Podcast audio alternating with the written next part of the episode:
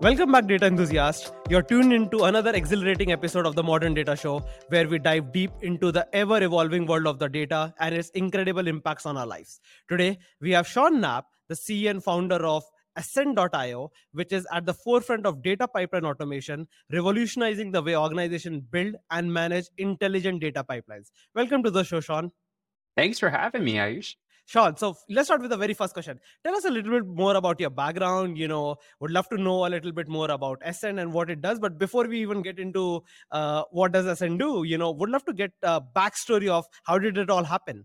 Yeah, happy to. Um, I'll, I'll try and make it, uh, it. It's getting longer and longer my background story, so I'll try and, and make it more and more uh, compact. Uh, I started my career as a, a software engineer. Uh, did my undergrad and master's in computer science from from Stanford way back when, but uh, my early career was actually at Google. And I think the reason why that's important uh, and, and, relevant here was I actually uh, ended up using data pipelines uh, within a month of starting my job at Google in 2004, uh, writing MapReduce jobs to analyze web logs.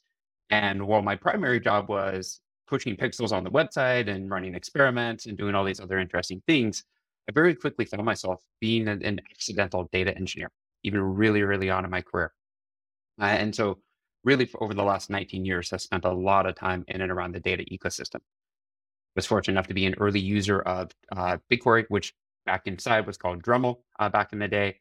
Uh, when I founded my first company with a couple of other Googlers back in 2007, uh, we within six months had our own Hadoop cluster uh, running, and we're already running a big data stack, uh, and built that out to about a 60 person data team before we were acquired uh, much much later uh, on as a, a, much larger company.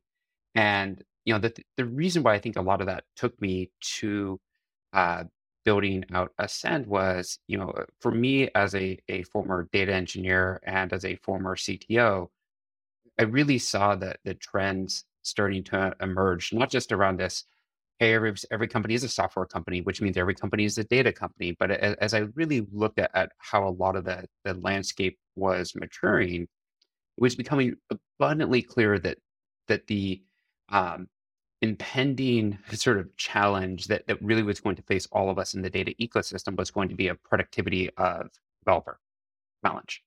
And it was no longer going to be a challenge of size and scale of data, uh, you know, the classic volume, variety, velocity, et cetera. But it's going to be how do we, with our limited data engineering resources across every industry and every company, uh, how do we uh, produce more? How do we actually uh, get ourselves out of the weeds and, and really create these really powerful, compelling data products. And to me, that's an automation problem. And so, uh, to late 2015, uh, got a bunch of really great uh, investors excited about this idea. Uh, and we started to hunker down and build some really hard uh, technology to, to help us bring in a, a, whole new wave of automation into the, the data pipeline space. And how how big is the company? What stage you guys are at right now? Tell us a little bit about the current state of the company. yep.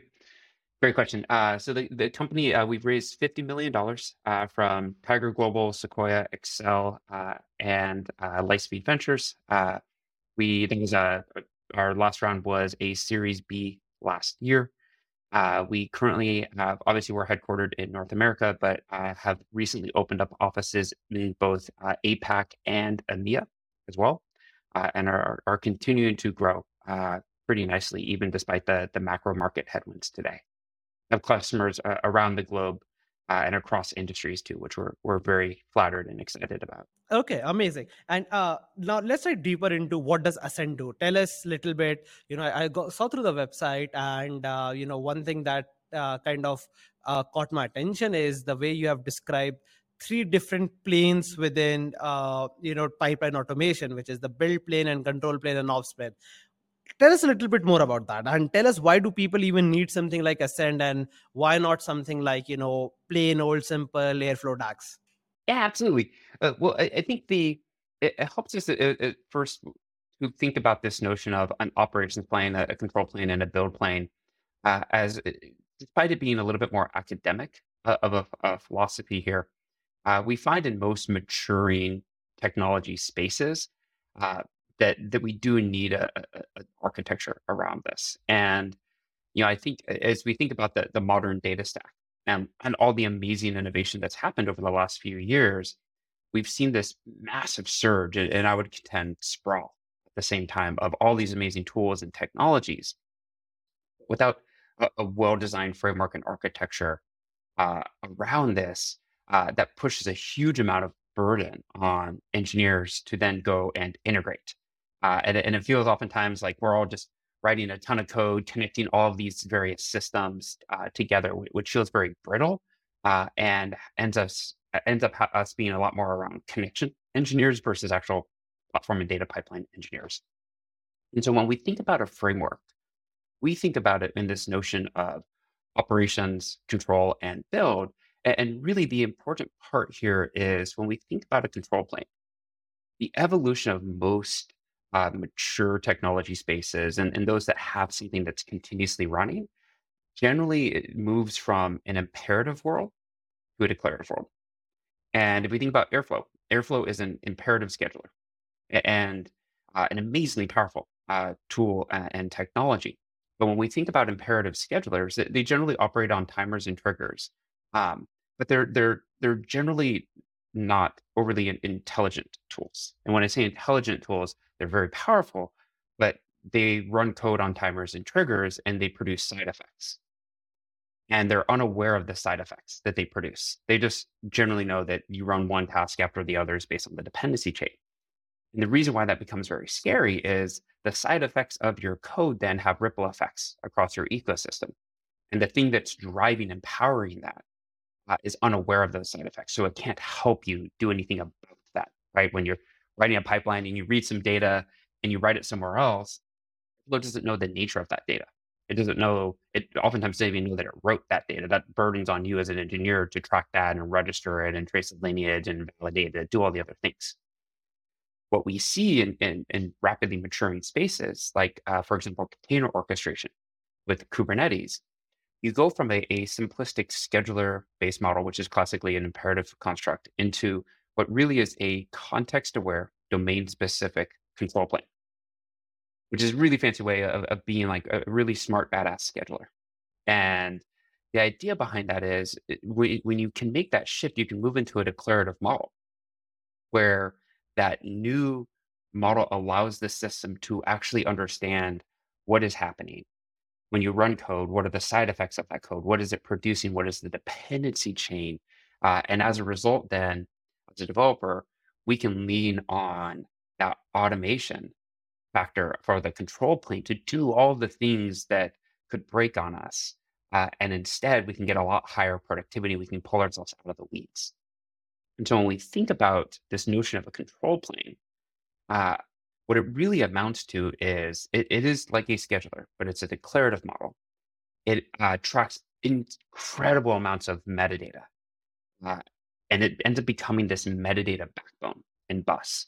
And that's how it connects up to this upper level, this operations plane. Because everything we do on operations, right, reliability, costing, observability, etc., all taps into that same metadata.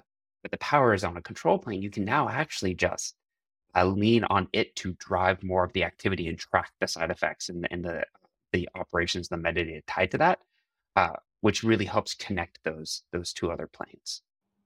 Understood. And uh, tell us, uh, you know, uh, you know, I saw that uh, on the website, and you know about reading the product is you, uh, you know, Ascend as a company tries to capture the entire value chain of the data you know uh, i think so you know i saw you got around like 300 over over 300 connectors that allows you know people to pull in data from various operational systems put it into a data warehouse and you know kind of manage the entire data kind of life cycle. Uh, that approach is quite atypical when we're talking about companies within the modern data stack where what you see is a lot of companies targeting very specific problem within the data uh, you know life cycle and kind of going deep into that.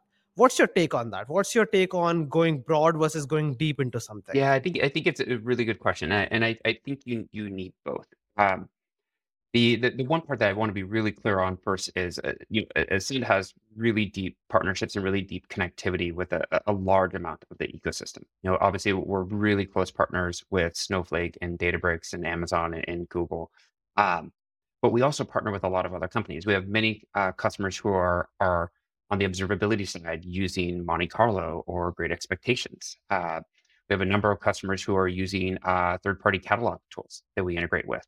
Um, we actually partner with a company called CData to offer up uh, so many data connectors at the same time. And so while we um, while it, it, it, certainly looks like an end-to-end solution, part of our, our, our goal and value prop is to pull together a lot of these capabilities. It's tied to that metadata bus that powers that control plane itself. Um, but the, the reason why I think this is so important is in, in nascent and very early technology spaces, you tend to see this massive proliferation uh, of tools as uh, people sprint to, to, to really uh, create a huge amount of value in, in particular vertical spaces uh, tied to the larger space. And when we think about the, the maturation cycle uh, in technology, uh, never mind vendors and all the other stuff, but just like as technologists here, uh, you tend to see a lot of, you know, it starts with a bunch of pip packages you're going to install, and then, you know, th- that eventually evolves into some very verticalized SaaS tools. And, and over the course of time, you start to see uh, fewer vendors and fewer technologies, and that they actually go wider. And the reason is, uh, in the early days, as it's this gold rush of which teams for which companies can harness the power faster, you get really, really high horsepower teams build up a lot of these capabilities. What happens, however, is tech debt starts to set uh, set in, and we spend all of our time integrating all these tools, all these technologies, and the the speed at which that space is evolving to. You know, we have the saying internally, which is last year's innovation is next year's anchor holding you back. And so, what we see with a lot of teams is they built these really impressive stacks pulling together a bunch of, of tools, but all of a sudden the space is moving so fast and you're trying to stay ahead. And so now you're spending 80% of your time just on tech debt and trying to evolve your stack while everybody else is sprinting past you. And that becomes this, this very exasperating and, and, and emotionally challenging thing that we see with a lot of teams where last year you were the team way out ahead. You were writing your Medium posts about how awesome it is and all the, the cool things you have. And now you're desperately just trying to keep up with everybody who read your, your Medium blog post and was like, hey, we can do that plus one. And now they're out ahead of you. Uh, and so what happens is uh, over the course of time, uh, we think of it as sort of like a high watermark. And, and over the course of time, the, the most common patterns and the best practices become far more clear. And uh, as those patterns become really emergent, the benefit is is less around grabbing a bunch of uh, uh, point solutions and integrating, and instead we think there's this huge value in having a, an automation layer, very similar to how Kubernetes is, is a, an automation and, and control layer for a really broad and diverse ecosystem. And so when we think about Ascend strategy, our goal is to actually take the the depth and the breadth of the ecosystem, and pull it together, uh, so that it, it is a more seamless and lower maintenance burden and far more automated uh, outcome uh, for uh, users and, and, and customers, for us, of course, but that allows them to stay up with that pace of innovation as opposed to fall behind as, as they try and pull everything together themselves. Amazing. And uh, tell us, uh, Sean, tell us a little bit more about the kind of customers you work with. Uh, you know, tell us a little bit about the stage. Uh, what kind of, you know, when does when does in their life cycle a customer would be an ideal fit for you? Are you do you work mostly with early stage companies, mid scale companies, or enterprises, or like you know the you know giga size companies?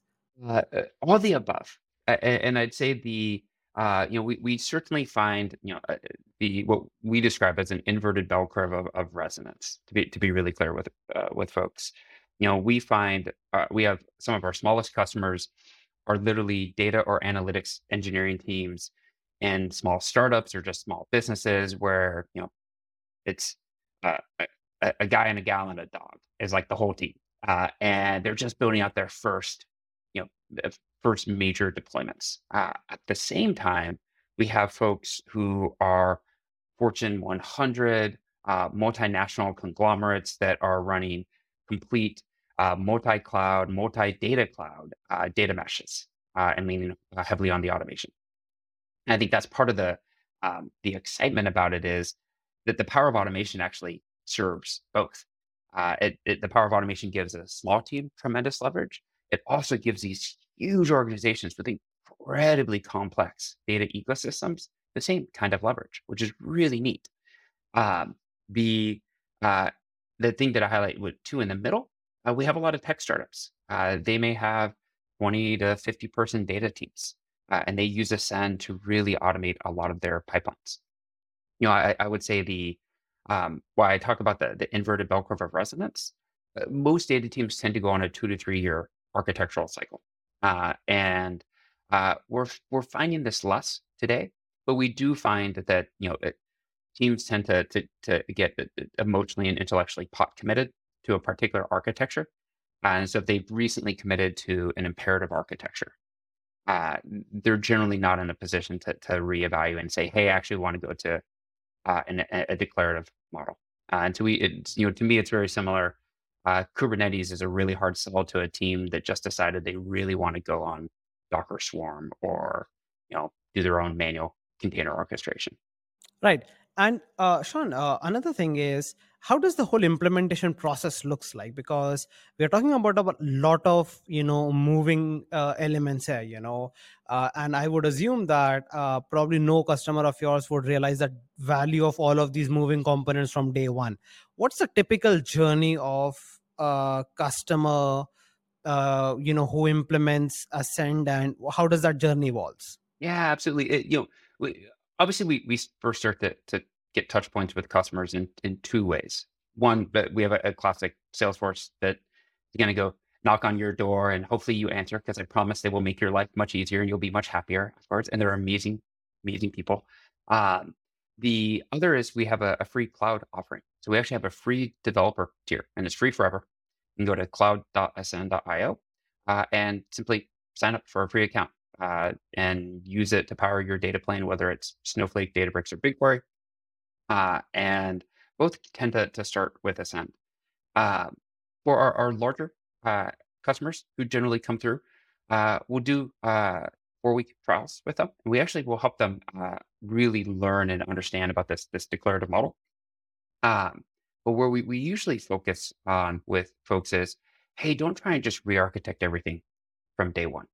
Uh, we also try and get people to stay away from feature and function, like the the the death by spreadsheet of you do this thing and this thing and this thing, which which is, is uh, generally like you know trying to make decision by um, by mass grade consensus uh, tends to slow down a lot of folks. Um, where we usually uh, see folks really adopting Ascend is, hey, what are your core principles? And it's usually lower maintenance burden, faster development cycles, better data reliability. Uh, and it's the team saying, hey, we want to go move faster. And so usually what where uh, we first start to engage folks is, hey, go pick two or three data pipeline use cases, the things that are like just driving you crazy with your existing architecture, that are really painful, that are really expensive, that are really uh, slow uh, to either uh, build new capabilities on top of or just simply maintain. Um, and it's amazing how fast, literally within days to single digit weeks, low, low single digit weeks, entire systems uh, can be uh, migrated over and put on full autopilot and, and truly running intelligent data pipelines. Uh, and so that's the, the, beauty of data pipelines is usually you can connect them even across disparate systems. Uh, and that's where we, we see a lot of the, the initial adoption. Uh, and then a lot of customers uh, we see generally have mandates, which is, hey, if something's running, just leave it. Don't try and migrate it over. But the second it, you know, it goes bump in the middle of the night and wakes somebody up, uh, migrate it to Ascend as the maintenance burden's way lower. Things just don't break.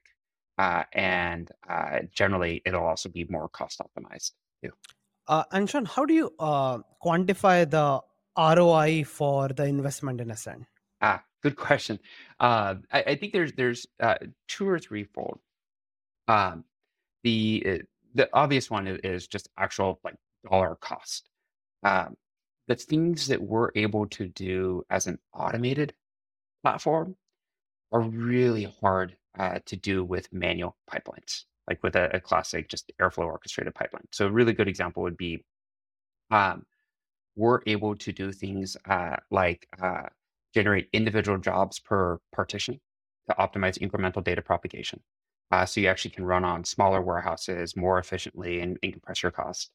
Uh, we also are able to do things like uh, job and data deduplication. So if you're doing dev to stage to prod workflows, we're able to deduplicate all of the work associated with that, uh, which uh, reduces your uh, your whether it's your Snowflake or your Databricks footprint uh, significantly. Thirdly, uh, we're able to do really advanced things like mid pipeline uh, pausing, restarts, rollbacks, which also reduces your cost as you don't have to replay all of your data for all time and, and so on.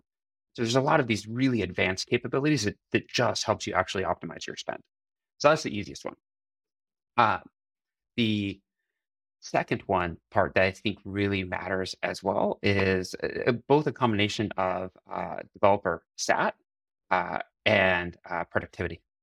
Uh, this is one where you know most teams are now being asked to do twice as much with hopefully the same resources, hopefully not even fewer resources. But in, in the current market landscape, what happens is we see a lot of, of companies, they're freezing their headcount or they're even reducing their headcount, but they're not actually changing the demand on their team, which really sucks for their team because you have these incredibly talented, hardworking data experts who now have to maintain just as many data pipelines. But if you, when you cut headcount, the maintenance burden generally doesn't go away. So now, even for the people you kept who who who who, are awesome, you're disproportionately pushing up more and more of their their time and their workload to maintenance and sustaining work, uh, and that makes it really hard on on those teams. And so, both from a can you help make them more productive, but even more importantly, from a, a stat perspective and all the residual effects of, of happier developers, and you actually get technology embedded that offloads all of the, the maintenance stuff and frees your, your really high power uh, uh, team to go build new things again, uh, which is what everybody's wanting to do. That's where we see a, a, continued expansion, uh, both in SAT, reduced uh, attrition, and, and then just the overall productivity of the team itself. Amazing and we have talked a lot about you know automation so let's talk about the you know one thing that is on everyone's everyone's mind is generative ai uh sean yeah. how do you think uh, you know two questions yeah. One is what should we expect in Ascend's offering when it comes to having generative ai capabilities that can help your customers and the second thing is more general in the industry or specifically in the data industry where do you think generative AI would be an incredible game changer. Yeah. So, so I think the, you know, I'll, I'll telegraph uh, the, or users can expect that Ascend will uh, really march down what I would describe as a co-pilot, not autopilot strategy for AI. The uh, and, and the the reason why I, I think that this really matters is um, you know, one, we're very careful and sensitive to uh, the tiers of uh, of things that we can use AI for. Um, I think of it as the from a data sensitivity perspective. It the first tier is just purely uh, things AI can help with that requires no customer context whatsoever. Second is uh, things AI can help with that requires uh, metadata context. For example, how many jobs are running? What's the performance of those? What's the code uh, that that's running? uh, but doesn't require data uh, access itself. And then the third tier is is things that requires actual data data. Um, and we're obviously very sensitive as we, we move through those levels. And, and where we're demarking right now is, is going to be after that second level. Uh, and we'll be very cautious as, as to how we, we step into that third level. The, when we think about the effect that this has on data engineering in general, the framework that I like to look at is really uh, from pretty much all of us white collar workers, the vast majority of our jobs is broken up into two, three stages for every task. And then we wash, rinse, and repeat. Uh, the, three stages are ideate, create, and refine. And the place where we actually spend the vast majority of our time is in the middle on, on the creation part. Uh, this happens to be where AI is very, very good. And moreover, I would contend this tends to actually be the most boring part of the job because it's fundamentally limited by the laws of physics and like the slow laws. For example, how fast can our mouths move or how fast can our hands type? And over the course of my 20 years in my career, I've generally found that ideation is when I'm running at the highest clock speed. Creation is when my brain is is just getting really frustrated because my hands simply can't type fast enough, keep up with how fast I want to experiment and explore ideas. Uh, and then on the refinement, it's actually pretty fast again. And, and so when we use this kind of framework, uh, I think AI has tremendous potential because for me, I would love to run at max clock speed all day, every day. Like I get so excited by all the amazing things I could go do if I if I could just get my hands, you know, metaphorically speaking, to type as fast as my brain can go. That would be amazing. And so when we think about that and really then turn our focus to how can we leverage AI in the creation part of what we do, um, I think there's a, few different examples. And, and to continue on down this general theme of you know frameworks of threes, um, I, I, think there's there's three things that, that we can use AI for in that that particular one. Um, really obvious one first is the things that we as engineers just hate doing. Like no engineer likes documenting their code. Uh, no engineer likes analyzing performance data to you know provide recommendations, et cetera. Or no engineer, oh, most engineers don't like writing tests uh, or data quality checks. AI is awesome for this. Uh, it's actually very good. Generative AI is very, very good at analyzing code and describing what it does. And imagine analyzing all of the code of a pipeline with all of the metadata around the lineage and then the performance metrics. Like, this would be amazing. And you know, I think this is one of the easiest places to really start to to help and delight users because it just makes our job so much easier. I think then the next stage really becomes into that how do I do X and teaching and training. Uh, we see a lot of our users are really excited about bridging from SQL to Python. And look, man, like I, have been coding for 19 years, literally, it, it, you know, even as a, a, CEO of a startup, I still spend my weekends coding. And there's parts of Python where I'm still like learning things new every day. And so I can only imagine somebody coming from a SQL world to, to a Python world and trying to write a, a Snowpark for Python transform or a PySpark transform and trying to understand all the, those nuances. This is where generative AI can be really helpful and just help people bridge and learn really new powerful skill sets at an order of magnitude of, of speed faster than they could ordinarily, which is super cool. Like that part I'm really excited about. It's like an Iron Man suit for everybody that wants to go be a data engineer. Uh, so that's the second. Uh, and then I think that the third really gets into the, uh, and this is still in the, the what I call the the creation domain, um, but really in the um, how to help me optimize. Uh, we already see uh, as we do a lot of our internal prototyping experimentation, generative AI can be really good at helping you optimize your code. Like you know, you're trying to sessionize user data and you're doing a big join versus window functions, um, and like things like that that just help you uh, by analyzing the complexity. Uh, I think again, really like all three of these together really compress down the the, the cycle of creation uh, that re- gives the users this incredible power. And the reason why I think this is so cool, uh, and I think is a really important theme too, as we've certainly had these conversations internally, I understand that there's a lot of fear uh, around is AI coming for our jobs? And the thing that I think about in the way that I look at this is AI is actually an accelerant for every individual that embraces it to, to propel their way through their careers. Uh, as you use AI to learn more, when AI gives you an answer to something, dissect it, learn from it. Like it, it just short circuited you Googling and reading Stack Overflow for the, next like half hour. Um, and, and, so not only does it do that, but it actually helps propel you into an architect style role so much faster. Uh, and it helps you ideate and move pieces around on the on the puzzle board faster, uh, and really flex those muscles way faster. And so, w- how we look at it internally, and how hopefully uh, we're trying to help a lot of our customers look at it, is this is just like it just up levels so much of your team uh, and, and, gives everybody these superpowers they just didn't have before. Wow, that that that was an amazing thought, uh, Sean. And you know, as we inch closer towards the end of the episode, let me leave uh, with some parting thoughts uh, in terms of where do you see the modern data stack to evolve from here?